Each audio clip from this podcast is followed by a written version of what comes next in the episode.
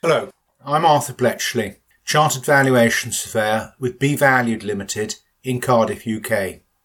In an earlier podcast, I discussed mortgage valuations and commissioning your own private survey.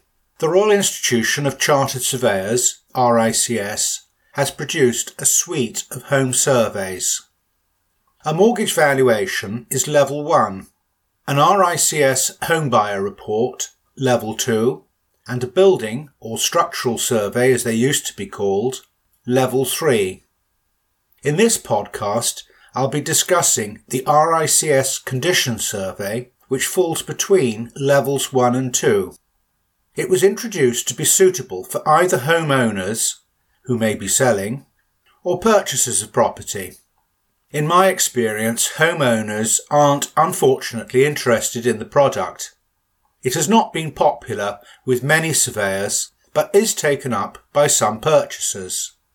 An RICS condition survey is suitable for domestic property, say up to 150 years old, which is in good order where the client does not intend to undertake structural alterations. So what does the RICS condition survey cover?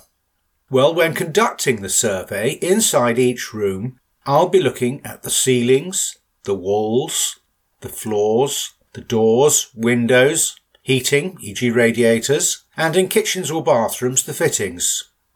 A visual inspection of the services is done, but drain covers are not lifted. Roof spaces are inspected from the top of the ladder. Checks are made for damp, woodworm and movement. Outside, I'd be looking at the chimney, roof, rainwater goods, walls, DPC, windows, doors, conservatory, porch, and of course boundaries, garage, car parking and sheds. So let's have a look at the report itself. Here's the title page and a list of contents.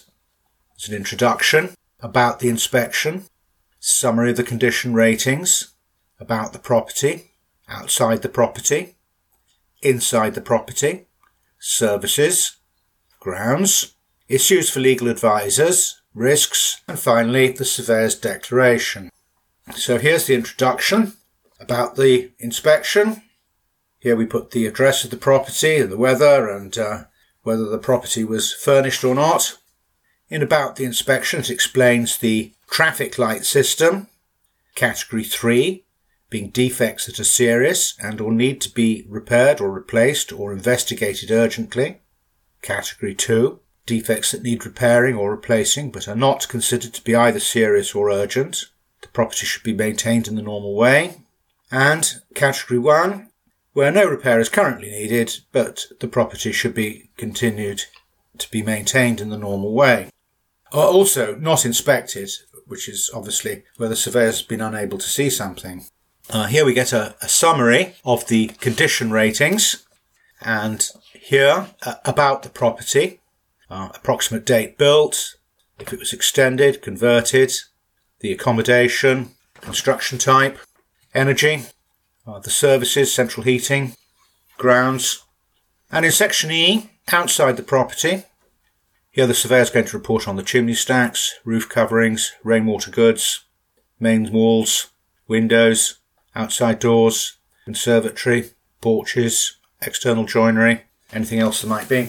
Section F, inside the property, the roof structure, ceilings, walls and partitions, floors, fireplaces, flues, kitchen fittings, woodwork, bathroom fittings, anything else there might be. In section G, the services, electricity, gas or oil, water, heating, water heating, drainage, common services, Section H, the grounds, garage, other buildings, and H3 general, the boundaries.